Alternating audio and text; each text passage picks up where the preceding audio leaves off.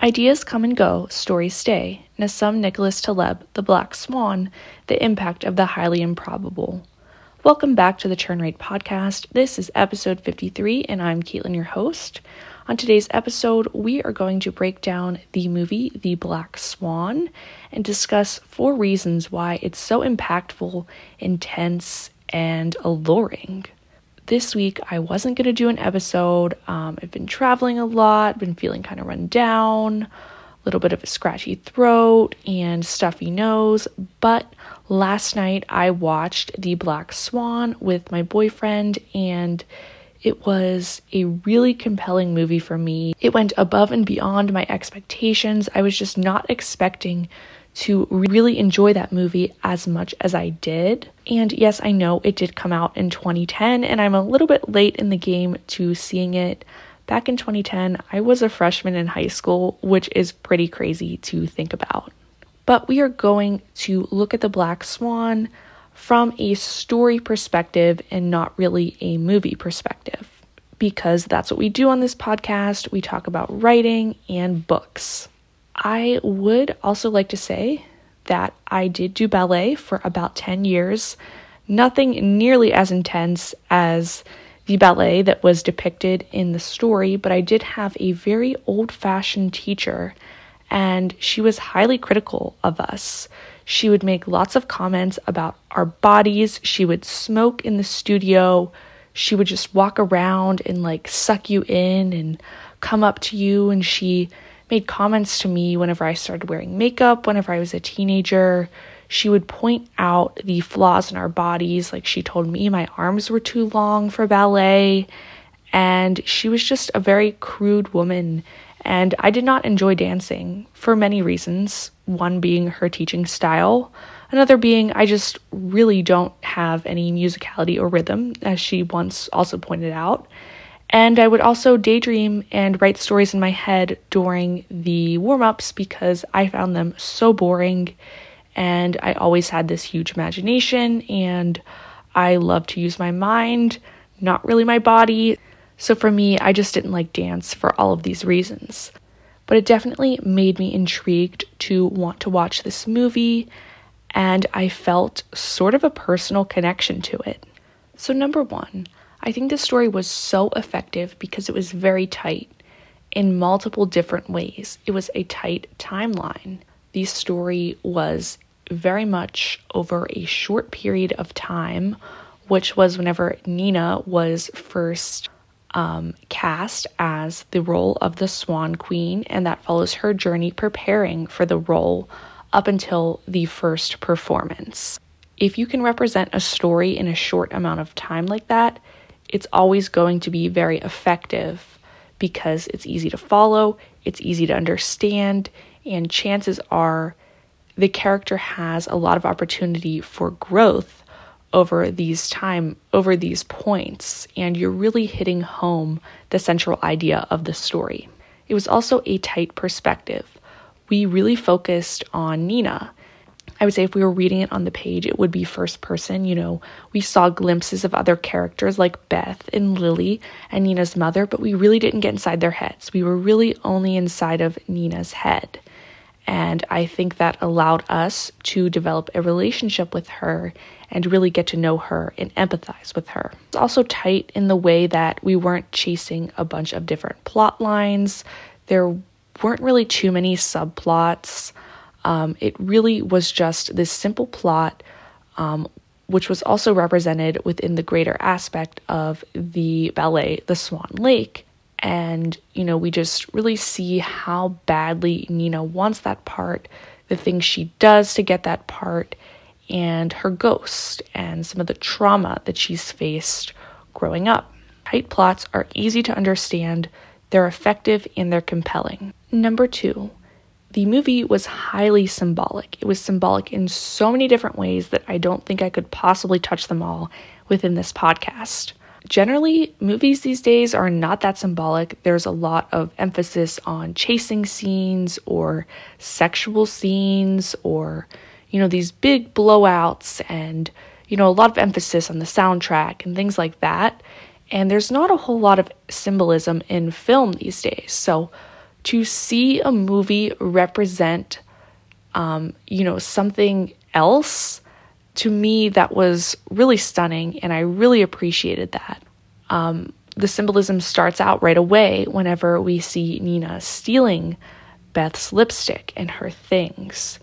We know that she wants to sort of be Beth. She wants to be the next Beth.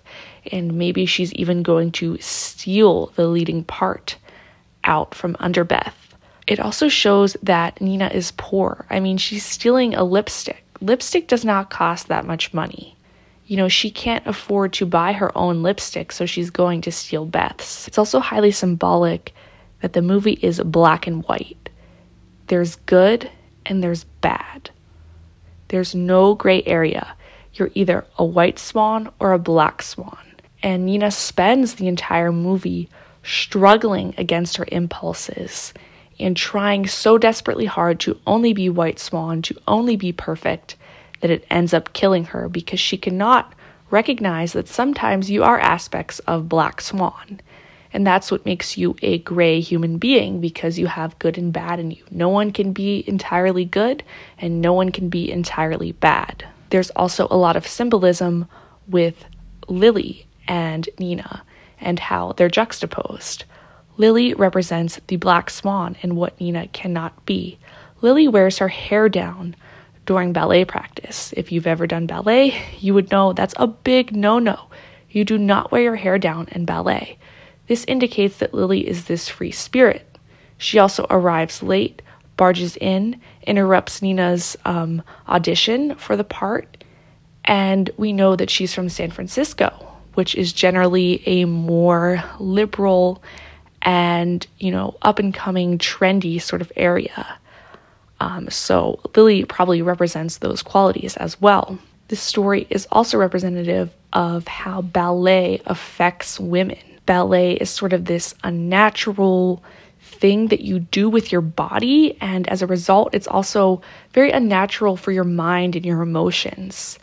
It's very much a denial of self and womanhood. In order to be a ballerina, you have to be very thin. You have to deny yourself from eating food, and we see that whenever Nina is too freaked out to even have one small slice of cake that her mother brought home for her when she got the part of the Swan Queen. We also see how Nina has to go to bed early. She doesn't have a boyfriend. She lives in her her home in her childhood bedroom.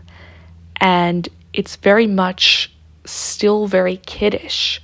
You know, it's pink, there's all these stuffed animals, and it's like she never progressed to being a woman and she's still a child. She's uncomfortable whenever the ballet director asks her about her virgin about her virginity.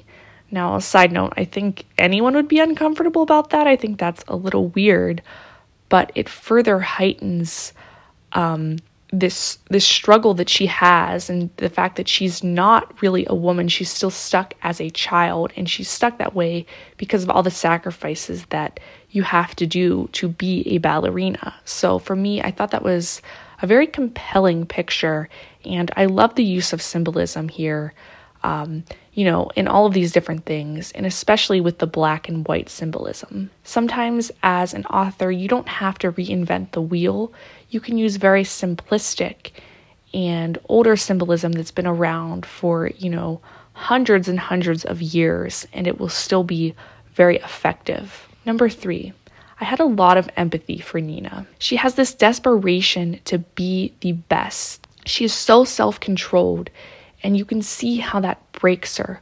You can see the fear in her eyes.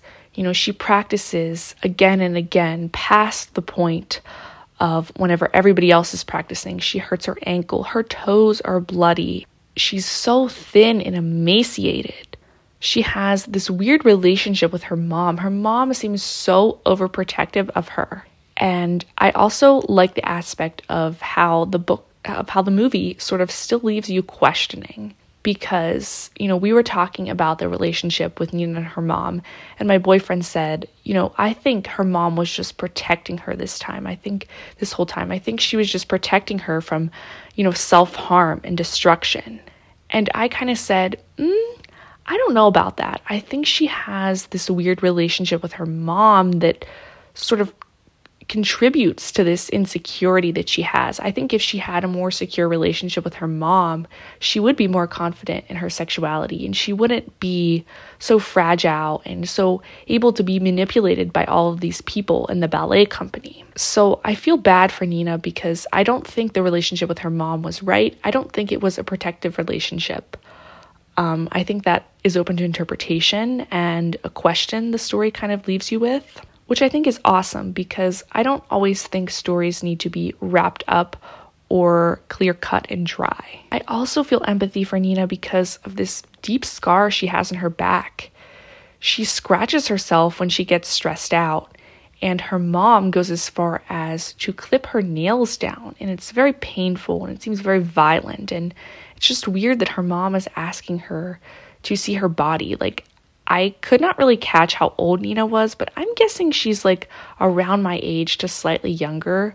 I'm 26. I would probably guess Nina's like, you know, 23, 24 maybe. And I don't think I cannot ever ever imagine having that kind of relationship with my mom. I mean, I don't think, you know, I don't think my mom has like ever asked me to, you know, like strip down and inspect a part of my body, like not even when I was like 8 years old. So, I think it's just it's very strange to me. And I just, I feel bad for her because it seems like there's no one she really has to root for her, no one she can confide in. And that's why she confides in Lily. And number four, this is possibly the thing I appreciate the most about the story is that it represents life as a whole from beginning to end. And usually, whenever a story does that, it's pretty sad and heavy, which this story was and it can also be very hard to pull off. You know, the story really revolves around Nina's life, which is ballet. Ballet and life are synonymous for Nina. And the story starts whenever she is auditioning for the biggest part of her life. Everyone knows that Swan Lake is one of the most classic and renowned ballets, and the Swan Queen is also one of the best and most renowned parts. And we see her whole life is leading up to this. Her whole life is leading up to be the principal dancer, the star of the show. And when she finally achieves that, it breaks her. It's like a climax in a way. And then we see her demise as she struggles with herself and her feelings of inadequacy and her sexual repression. And we see her struggle and try to overcome that fear of being imperfect, of putting on too much weight, of doing a dance move wrong, of letting loose of maybe even being in a relationship and expressing and expressing her sexual desires. See that progression of her life up until the first performance and that's it. Boom, we've reached the climactic moment and Nina finally achieves perfection, but she only achieves it after she kills herself because you cannot be a perfect living human. You will always have flaws. Things are not black and white. You're a gray person and Nina only achieves this false sense of perfection whenever she stabs herself and bleeds out, dies, and that's her whole life in a movie represented by a ballet, represented by the Swan Lake. And to me, it was just so, such a great design, such a great piece of art. It was very tragic was a negative character arc, which you don't see a lot. You mostly see positive or flat arcs. And, you know, of course, this is a horrific ending, and you cannot ever be perfect, not even when you're dead. So, uh, nobody get that idea from what I'm saying or my analysis of the movie. You know, it was probably a cowardly thing that this girl did but you could also see how much pain and emotional suffering that she had. And you know she her mental health was suffering so much that that's what she thought. And i really just thought that that was an incredible incredible performance by natalie portman. Great acting um, very well written very well done. I love the symbolism. And i think that if you as an author can capture these four elements in your story this tight timeline, plot, and perspective, a lot of symbolism. empathy for the main character, digging deep into their head, really showing the things that make them unique, the things that make them suffer. And if you can represent a life in a piece of work from beginning to end, you'll have a compelling, alluring, impactful book. Let me know if you've ever seen this movie and what you thought of it by sounding off in the comments below. Don't forget to subscribe to this podcast so you never miss an episode. As always, keep reading, keep writing, and keep querying, and I will talk to you on our next road trip.